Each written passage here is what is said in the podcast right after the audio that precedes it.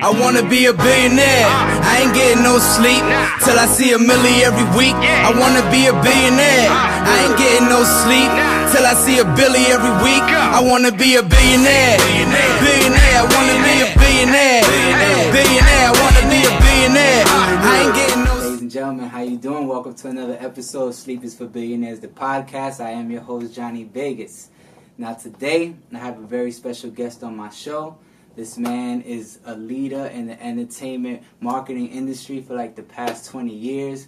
Current voting member at the Recording Academy for the past like 15 years and running. You know, currently holds 12 Grammy certificates for working in marketing with various artists we're going to talk about.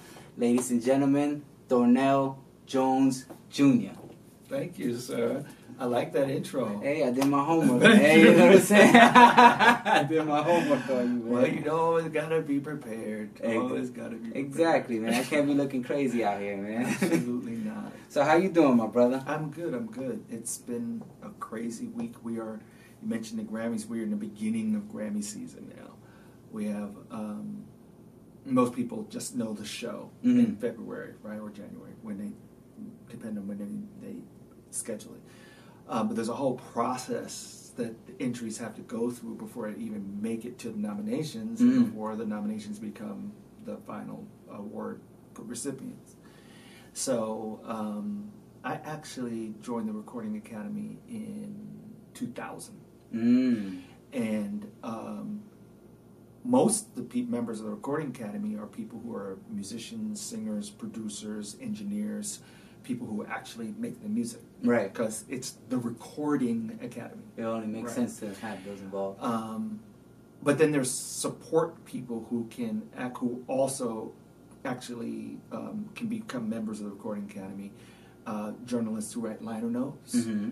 uh, designers who do package design, things of Mhm. that nature. Back in the day, executives used to become voting members by like getting giving themselves credits for like hand claps and stuff like that. What? right?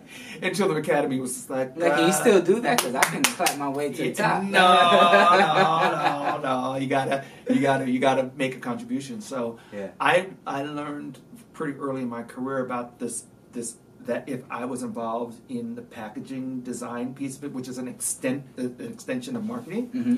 that I could become a voting member. So that's what I did. And by 2000, I got my last two credits that I needed in order to become a voting member. I became a voting member, and um, and then the next year I got invited to be on a bunch of committees. Mm. And so I served on a bunch of committees for about 13 years. Um, chaired the committees for a couple years, like three years in a row, like five, six, seven, something like that. Mm-hmm. Um, and that's when I really learned that whole process. And I tell people that being a member of the Recording Academy transformed my career. Um, I try to tell people it's just like you know people oh the Grammys whatever like that and then they get they're salty when they you know when it doesn't turn out the way they want it to, but it's the only peer voted award. Everything else is essentially a, a sales award, Mhm. an airplay award, or a popularity contest. Right. This is a peer voted award. So Mhm. it's other musicians, other producers, other engineer people who are involved in the making of the music who vote on their peers. Mm-hmm. Um, so I tell people, you know, it's like the perfect example. Last week, I was um, I was at an event and uh, I saw Big Jon Platt. Now, Big Jon Platt was j- just promoted to be the CEO of the largest publishing company in the world, Wow. so Sony ATV. Mm-hmm. Big Jon is like a six foot five black man Okay. right? And um, we're cool because we used to sit next to each other in these committee meetings. Mm-hmm.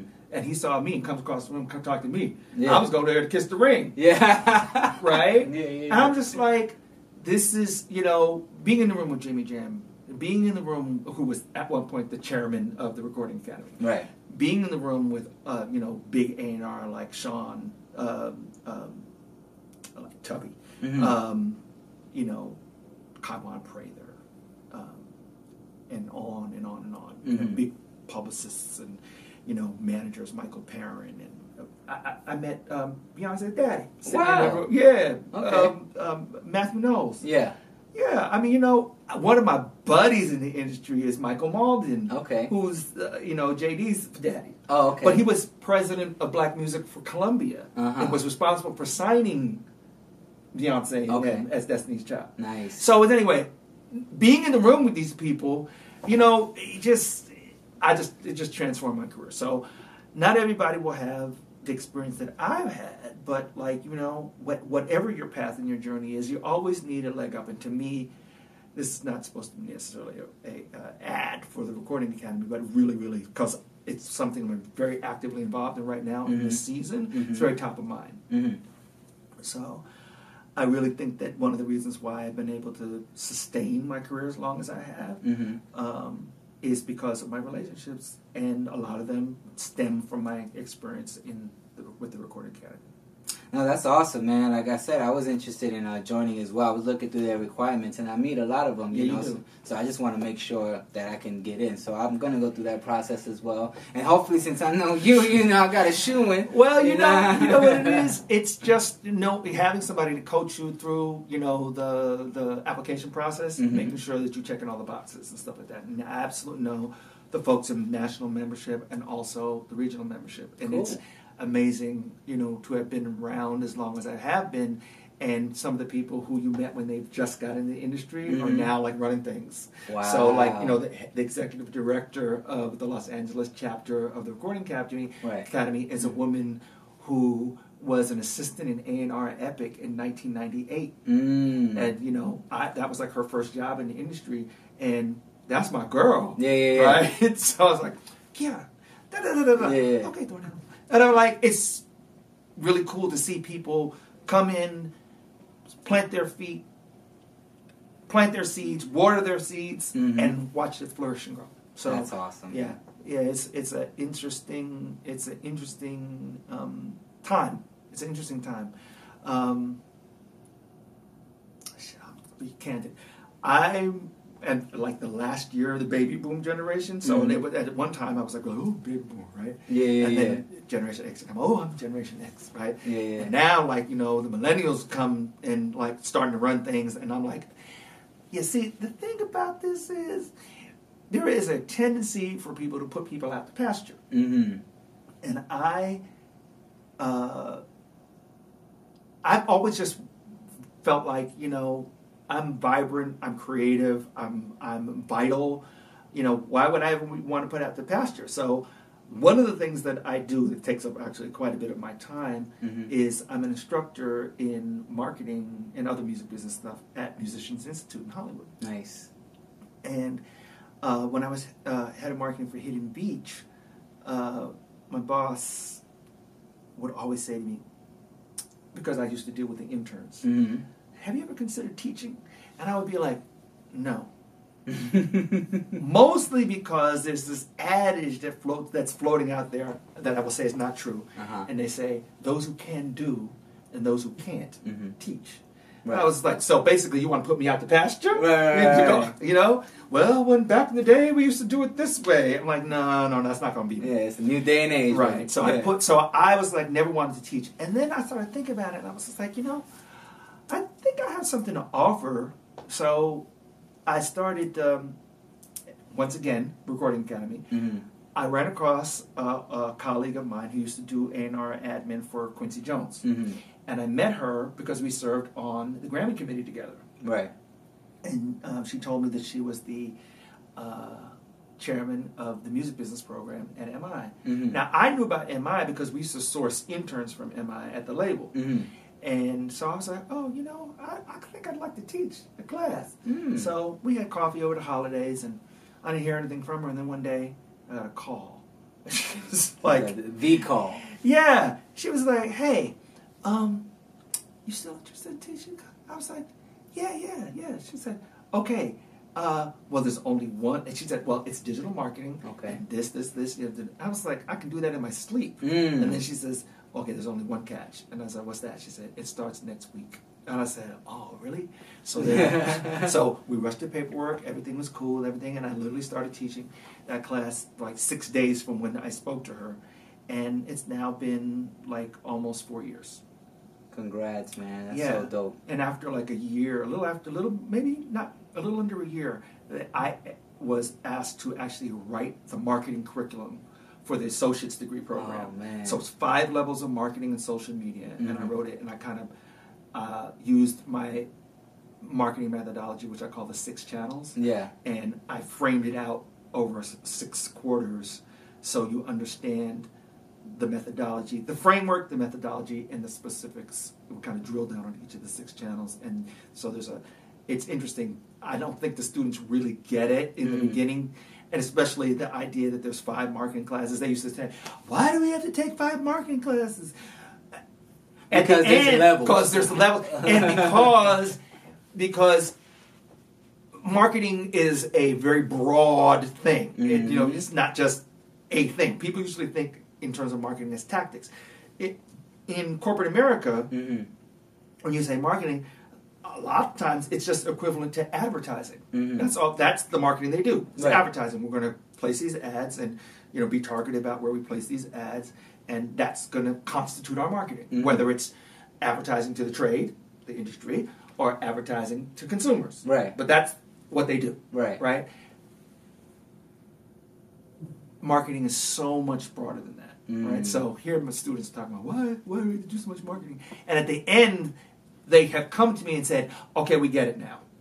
Wow. So we do a like a mini kind of like preliminary marketing plan level one, Mhm. and then they learn all this other stuff, and they come back and they do a more robust marketing plan in level five, Mm. and then they and so then they understand. or- And I'm sure at level one they're going like their head is spinning. What is all this stuff? Yeah. And at the end they're like, okay, now we understand how all the pieces fit together. Exactly. So it's really really cool to see the the light bulbs go off. Yeah. So I do. I really, I really do enjoy cheating, teaching, but it, it was, it was something that I came to just kind of like, you know, understanding that I've always had this, you know, mentoring gene or this this thing about you know, you know, kind of, you know, coaching Mhm. or guiding people or. Uh, I was always an old soul Mm-hmm. Even as yeah yeah I, I see that when i was a kid though like i would my, my, my mom's family's from south carolina and so my dad he was actually uh, in grad school when we were kids so Mhm. during the school year we were with him and in the summertime we would go down to um, south carolina to be with my, my mother's family Mm-hmm. and um, so they had us in a head start program and the bus would come pick us up and you know i'm a little know-it-all Mm. my grandmother tells a story about how i used to i used to teach the kids Yeah. Used to try to tell the kids don't say ain't Don't say don't say ain't because it ain't in the dictionary. because it ain't in the dictionary. right? Right? And they apparently they tried to beat me up. Oh damn! And my cousin, my cousin had to defend me. Shout out to cousin Charles. Thank you. Um, but yeah, I, I I've always been this guy. I don't. It's just who I am. So nowadays, you know, it becomes a mix of what I do for my clients and what I do in, in, in the teaching. And I see that that's my way to kind of clone myself, if I Mhm. would, um, by teaching my framework and my approach to marketing. And at the same time, you know, still being able to work with clients that I want to work with. Right.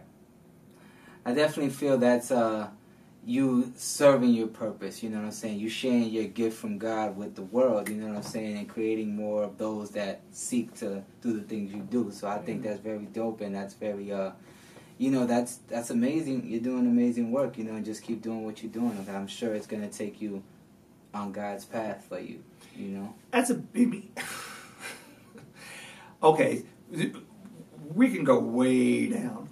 The the interesting thing about that and your reference about God and spirituality has a lot to do with why I do what it is that I do or how I've done it so long. Mm-hmm. Because I know I, that my steps are ordered. You know, I'm, I'm, I'm willing to accept that very early on. What my mom was actually killed in a car accident when I was three years old. I'm so sorry. Yeah. That's like one of my biggest fears, man. It's well, you know, the crazy thing about it is I've had a number of accidents. I had an accident earlier this year that could have taken me out, and I just, I just took it as a sign to slow down. Yeah. You know, me Mhm. personally, just slow down. Because you know, you get out here to Hollywood, and you know, or New York or Atlanta, wherever it is you're hustling, right? Mhm. And you know, you're just grabbing, grab, grab, grab, Yeah. grab. And I realized, you know what? My life is more important than you know a random grab Right. More important to be more strategic, Mhm. right?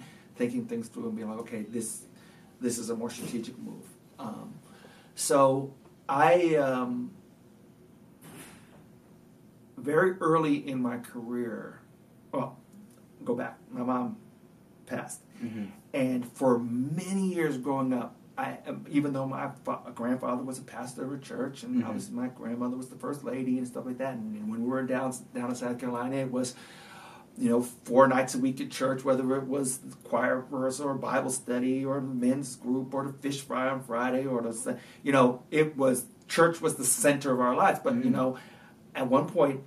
Um, I remember my grandparents came up from South Carolina, and so we came down from New York and had dinner, big dinner, and one of my great aunts was like, "So, do you believe in God?" and I was like, "Nope." And they were all and like all. It was like the uh-huh. table got silent, Yeah. and they were like, well, "How do you not believe in God?" Right, right, right. And I was like, well, you know, if God was so great, you know, He wouldn't take my mom. And so then people are like, okay, we get it. Well, you'll understand in time, kind of thing. And the truth was, they, they, they came after my dad too. They were like, how do you teach your children not to believe in God? yeah. And he was like, look, I can show them, but I can't make them. Right. So they had to come to that understanding in their own time. So I remember it was a big deal in my family. I was about 16. No, actually, I was about 17 hmm um, because I went to college a year early. Mm. I remember writing a letter to my grandmother. I was like, you know what? I just wanted to let you know that I remember when I was younger, I had some doubts. Mhm. I said, but I really do believe in God. That's what's up. So um, that kind of light bulb went off because I was a Boy Scout hmm and I used to go camping. And I, whether I had heard this before, I kind of discovered it myself that communing with nature Mhm. is communing with God, Right. right? hmm I was in the at the top of this mountain and um, looked out across the horizon. You know, it was so far off you could see the curvature of the earth, hmm and it was at that point I could, I, you know, I got this. I said, "Oh God, we are so small. Mm-hmm. Yeah. We are so Mm, small, Very small. Like a speck. Like, yeah. I was like, wow, oh God, we are so small. I said, okay, something is bigger than us Mhm. that has orchestrated all of this. None of this is random. Yeah. You know, I'm getting chills thinking about it. Yeah, it's, it's a fact, man. Me too. So when I first got into the industry, I was like, I heard all the stories, the Illuminati, the darkness, the, this you're selling your soul to the devil, and all this kind of stuff, and I was just like, you know, maybe that's all all true, but I know I'm to use the the, the words of the church covered. hmm You know, I know my steps are ordered. I know it's covered. So I knew from very early on that I was that my gifts were going to be used for good. hmm I just I knew that early on. Um, when I first got in the industry out here, yeah, they tried me. Mm. They tried me. They tried me. They tried the darkness. Tried me. You care to elaborate? Or you want to keep it? you Well, know? I you don't got a name drop. No, like well, that. okay. Um, I had a Me Too moment. Mm. Okay. I had a me I had a Me Too moment. I had people who who tried to dangle carrots, Mm. And I was just like, no, not so much. And fortunately, I was, you know, I've always like since I told you I was a little kid, I was a little smart. ass. I was a little smart ass. hmm Not necessarily smart ass, but I was definitely really intelligent, and I could see you couldn't sucker me easily, Yeah. right? And I'm not easily seduced by baubles. I like nice things, Yeah. but I'm like if I can if I can think through block and tackle. Okay, so I do this, that, that, that. There was there wasn't. I studied economics as an undergraduate, right? Mhm. So I did these cost benefit analysis, and I realized it just Yeah. wasn't worth it. Right, right, right, right, right. so anyway, um, when I finally got to New York and I finally was in marketing, and you, you know, it was once again, it was just like God ordered my steps, and this lady, she was uh, a um a spiritualist Okay. kind of came into my life and you know she had a son she needed a mentor for her son and she's she turned around and was like mentoring me right Mm. and she would late at night she'd come to the office and she would burn sage Mm. driving out the spirits and stuff and she'd go to certain people's office and be like Yeah. And I'm like, yep. Yeah. She wouldn't even know who they were. Right. And She that's, just felt the she vibe. just felt the vibe and was Mhm. like, I was like, yeah. And she was like, yeah, stay away from this one. Mm. Watch this one. This one. uh, And was she right all the time? all the time. Okay. All the time. And I was just like, okay. I don't know how you showed up in my life, hmm but clearly You were meant to be here. meant to be here. Mhm. And so we're going to, you know, we're to go with this. And, you know, it was crazy because I started. Okay. I'm not supposed to really have a career on this side of the business. Maybe I'm supposed to, but it wasn't. That's not what I what my dream was. what was your dream? You talked earlier before we started about how you started writing songs when you were 9 Mhm. right? So I won a talent contest with a song I, with a song I wrote at the age of 14 Nice. and I was like, I, I was just like, oh, this is this is this is this is going to be it. I it, love yeah. the crowd. Now I've been in plays and things of that nature, but this was something that I created. hmm I said, okay, this is what I want to do. So all throughout high school, I was like that singer songwriter guy. I was, you know, in today's world, it'd be like I was like John Legend, Mhm. sitting there playing and singing the song, right? Yeah. Back then, it was I was the Black Barry Manilow. Hey. All my songs were sad. Hey. And that's because I was carrying all Sad the sad, sad, okay? But it was, you know, it was because I had this. I admit, I was, you know, while people thought I was happy, I really had this really kind of this serious kind of like demeanor, you know. And I think a lot of it had to do with the fact that I lost my mom when I was so young. Mm. But when, when I went to college, I ended up studying economics because it was a head thing. But my heart thing was all about music. Right. So I, when I wasn't in class, I did make Did that was just music, right? Mhm. I remember I had a like Yeah, a here, yeah. So I got a, like a C on one of my class uh, in like macroeconomics. and I went to the professor. What can I do to get my grade up? Mhm. Partly because if I only got a C, I had to take the class over. Mhm. But partly because I just was that guy. I want to do better. I want to do better. Right. So he says, Thornell, when you're singing on stage at Madison Square Garden, are you anybody in the carriage just got a C? And I'm like, I will. So that was where I came from, right? Mhm. So left school, didn't get a job as an investment banker, which was my dream, Mhm. at least at that time, for that lane of my life hmm and I actually ended up going to work for IBM. Now, my dad was an IBMer, Okay. so in truth, I probably could have gotten a job there anyway. hmm But they really liked me. They saw that I was a musician, hmm and I remember the guy said, "Oh, you're a musician." I said, "Yeah." He says, "Oh, okay. Well, you got the job." I said, "For real?" He said, "Yeah." Because we find that musicians do really well in this job because Mm. music is math and math is technical, and we find that musicians thrive in this job. I said, "Okay, cool, great," and I did. Yeah. I was president of my marketing class. Nice. Um, you know, I was on fast track to be vice president by the time I was 38, Mm. and I walked away from it to be in the music industry. Did, well, obviously, I don't. You don't regret that moment, obviously. No? I don't. And, and in fact, I came out here, went to business school at UCLA, and after my two year leave of absence, they were like, okay, time to come back. And I was like, no. Mm. And I, I tried to negotiate into uh, a role with music companies because I, I, what I told them was IBM needed to be a leader in that arena because computers were going to transform the music industry. Right. So it was after the internet was invented in 1983. Mhm. I was graduating from business school, or leaving business school rather, in 1989. Mm. Okay, the World Wide Web had yet to be invented, Right. even though there was internal networks at companies, but the idea of a World World Wide Wide Web Web. had not been invented yet. Mm. That didn't get invented until 94. hmm But as soon as the World Wide Web was invented, that began the transformation of things because the culture of the web was the culture of free. Oh, come to my website and I'll give you free this. Procter and Gamble was giving out free boxes of Tide just to come and join their mailing list. Yeah. You know, you go to a website, they're like, oh, here's a new accounting software, you can take it for free. Just give me a good review. So it was the culture of free. So what was happening? People were started sharing music files because they were free. They were just out there, Right. right? But then there were people who were amassing huge libraries of files. I mean, millions. I know. I mean, consider that a s- that Amazon Prime has two million files, and there were people who had seven, ten million files. So they were the Oh. okay. Napster, LimeWire. right? Exactly, exactly. Anyway, so this culture of free drove this crisis in the music industry Mm-hmm. that I predicted back in 1989, Mm. and then Apple actually did not develop iTunes. They bought a company, rebranded the software, called it iTunes, Mhm.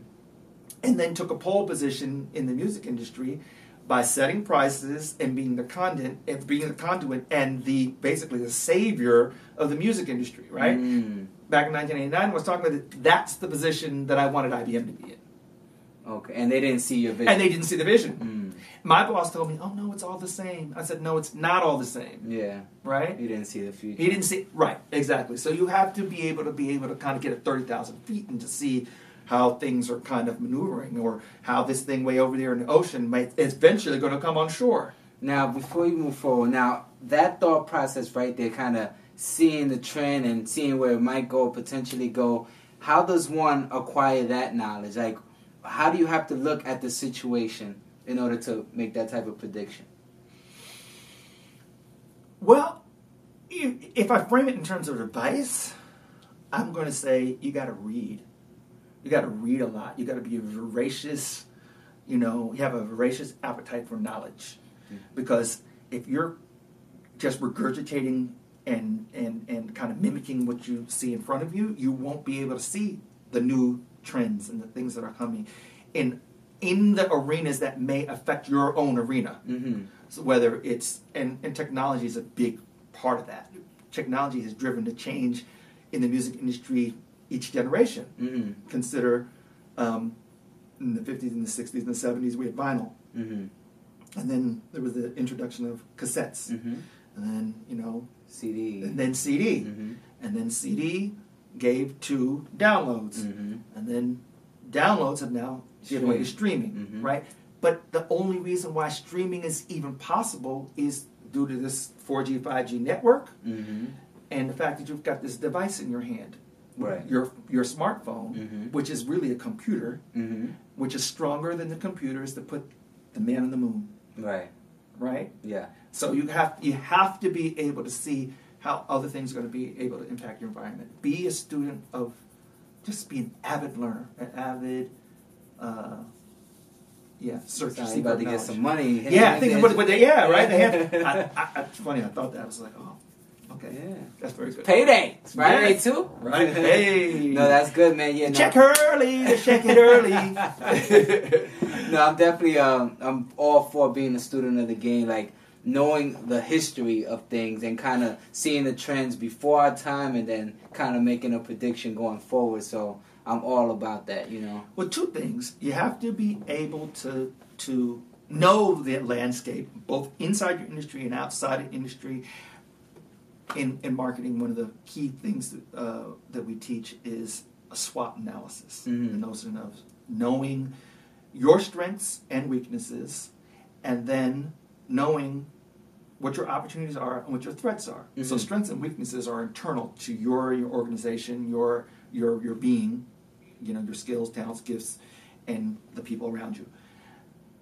Opportunities and threats are external. Mm-hmm. You know, uh, what what situations you can take advantage, what technology might be able to take advantage of, and a threat might be, you know, you know how whatever secure position you're in right now might be eroded Mhm. by something outside of you, and so technology is both an opportunity and a threat depending on how you look at it. Right. So, um, it's really interesting to be in the streaming era now and see uh, that music consumption is up. Mm-hmm. Um, but you know, we still have to get, even though we have better, more secure royalty rates, and we just passed the Music Modernization Act uh, last week, and uh, That's the one that uh, Smokey Robinson went and Yes. spoke for on Yeah. behalf of. I mean. right. So, so not to cut you Yeah, off. So, in regards to the act being placed in 1972, did, did what he proposed pass in regards to everybody getting paid prior to 1972? Yeah, the way copyright law works um, is um, I don't even really know how it got to this point, but recordings that were being broadcast that were uh, published pre 1972 were not subject to broadcast royalties. Mm. So basically oldie stations could play you know play old music and you know Don't have to pay. didn't have to pay. hmm But you know, maybe that was cool when people were dying at 72. But now that we have a l- longer life expectancy and the industry has matured, hmm you know, um, that wasn't fair to the content owners and content creators of that older repertoire. Right. And that was only a piece of the Music Modernization Act, hmm but it was important to kind of frame it, um, at least that portion of the bill, Mhm. for um, uh, as an equitable shift for um, songwriters and and uh, so um, it's you know anyway so that that was it's interesting you brought that up Mhm. i think that for the younger people that i talk to it's more about how um, uh, a codification of a universal kind of streaming streaming rates because each company has its own um, percentage they pay Right. and um, you know trying to kind of balance that out and kind of get to a place where everybody's you know paying the same thing now I, i've got to admit i don't know enough about the act to know all the different provisions in it Mhm. but it's generally conceded as a, a kind of step into the 21st century Yeah. yeah and- Pay us yeah. as artists. you know and and we're still so far behind you know so many other countries in terms of you know compensating artists you know in canada Especially when artists sample, like I feel like they should at least pay some type of compensation, you know, to the artists that they're sampling from. Well, we get around that a lot here. The people, even content creators like yourself, are can be kind of clever about it by framing it in terms of fair use or frame, framing it in terms of Promotional uh, use promotional use and Mhm. things of that nature. Um, and you can get away with that when it really is that, but you know, when once you get into the commercial realm, like you, you can, I mean, the bottom line is if you're not going to create your own source material, then um, you have to be prepared to pay whoever created it. Right. You know, I I work with Mm-hmm, I work with um, George Clinton and um, his granddaughter's Candy Apple Red, and um, they're really sensitive to the notion of publishing because George Clinton is like the most sam not if not first, the second most sampled, hmm you know, artist in history, Right. and for the most part, hasn't been paid for any of it. No, that sucks, man. Yeah, and so, I mean, not to kind of kind of weigh that down. It's kind of, but you know, I, I I love the innovation that comes from sampling, and and, and on my way in, I, I was in a lift, and the and the driver was playing this Spotify uh, playlist called um, Jazz Vibes, Okay. and a lot of it was just like. Like jazzy loops, Mhm. you know, with like hip hop beats. It was kind of Jay Dilla. Yeah. I was like, oh, I like this. Yeah. yeah, I was like, okay, okay, a little Indian kid, you know, Yeah. East Indian guy. I was Mhm. just like, wow. I remember in the summer of 1980 when I was working in, in for New York, uh, Mhm. the city of New York. I would go around to all these different um, job sites. It was my job to make sure that the students, the high school students, were getting a job training experience. right. And I stumbled upon these parties in Brooklyn and the Bronx and stuff. And Mhm. I'd come in on Monday and they'd be like, What'd you do this weekend? Oh, I went to this party in the Bronx in the park and it was cool. And they were like, You like that hip hop stuff? And I was just like, Yeah, what are you talking about? What's That's your where it started. man. Yeah. I was just like, Oh, see, I'm getting choked. Yeah, that's where I'm from. I'm from I- the Bronx. From the Bronx? Yeah. Where in the Bronx? 161st and Morris and uh, 150 West Burnside. I'm not sure if you're familiar with I am. but- I know 161st and Morris. South Bronx. Yes. South Bronx. South Bronx. Mhm, South, South Bronx. Yeah, KRS. Yeah. Yeah, so yeah, being in New York was like, you know, it was inspiring. And um but you know, innovation through sampling and and um, you know, turntablism and things of that nature, it's all part of it. You just have to figure out how how to make it make sense for the content creators. hmm Yeah. Nah, yeah, I, I totally agree with that, man. I just think it, it's crazy because I feel artists should get paid for their music being sampled, but as an artist, you know, who's aspiring as well, Mhm. you kind of probably not working with the funds that they may be asking for, so you tend to find the loopholes. Like Sure. there was a loophole at, at one point where. You, if you sample less than seven seconds, Right. you don't have to get clearance, and a lot of artists were doing that. Right. Or you can just ask any producer, you see this beat, I like it, make it sound like this, but not quite, so we ain't gotta worry about it, you know, and boom. So, but it's like the the I think the importance of a sample. This is you, by the way. Oh, it's not deep. Okay. Just if you want, you know, I'll turn it off. No, it's all good. I was just making sure yeah, it no, wasn't no, important. I appreciate that. But yeah, so um, no, I noticed that um, damn, I lost my train of thought. In regards to sampling, yeah, I think the beauty of it is the um, not I, I want to use a specific word, the familiarity of Mhm. it. You know, when you hear it, it's like, oh, that's that old song. Oh, they're killing it, yes, Right. because it reminds you, because it attracts you like that. So I think that's important to keep in a sample. Um, you know, but again, that will require some clearance if you're trying to take it to a grand scale and stuff like that. the there's always workarounds. There's always rules. And They say rules may be broken, et cetera, et cetera. But the, I mean, I, I there are so many examples of people who have sampled and people didn't know where the original sample came from. And so, you know, you're saying the notion of familiarity. I mean, Mhm. you know, okay, that's true. But how about you're, if you're in a position where the sample is prominent and people don't know where it came from? So, um, so I mean, I just went to the Beyonce and Jay Z concert, right? Right. Amazing. Mm. 55,000 people in the Rose Bowl just blew my mind. I'd, I'd, ne- I'd never, I mean, I've been to big concerts, but that was like really something Yeah. crazy. But speaking of crazy, um, I remember we had a big debate in um, in one of the committees, the recording county committees, um, when Crazy in Love came out hmm because the vast majority of people did not know that all that intro and horn work hmm was nothing but a sample of a Chi-Lite song. Okay. I didn't know that either. Yeah, Right. that's what I'm saying. Right. Uh, ba- ba-da- ba- That came from a Chi-Lites record. Okay. And when we played the record, I was like, oh my God. Yeah. I just, I fell out. Anyway, that's one of the great things about digging into crates is Mhm. finding these obscure things that people don't know about and kind of putting them in a new context and, and creating using a sample as just part of your toolkit Right. you know and the art of sampling is then what gets to be rewarded there was a time when if there was a sample in the song Mhm. it wasn't eligible for a songwriting grammy Wow. and they've changed that rule because now people understand there is an art of sampling Exactly. you know and it's part of contemporary songwriting hmm so um, which i think was great i thought that was a great change Yeah, because mostly everything now is. Uh, there's not one song I, I can't name off the top of my head that wasn't sampled by James Brown or Quincy Jones music, you know, so. Yeah, there's a lot. There's a there's definitely a lot, and you got to remember there's there's also two different sides of that. There's the recording, hmm but then there's the song. Mm, The okay. song is one asset, and the recording is another. Doesn't necessarily mean that the sample belongs to the song. It may only re- belong to the recording.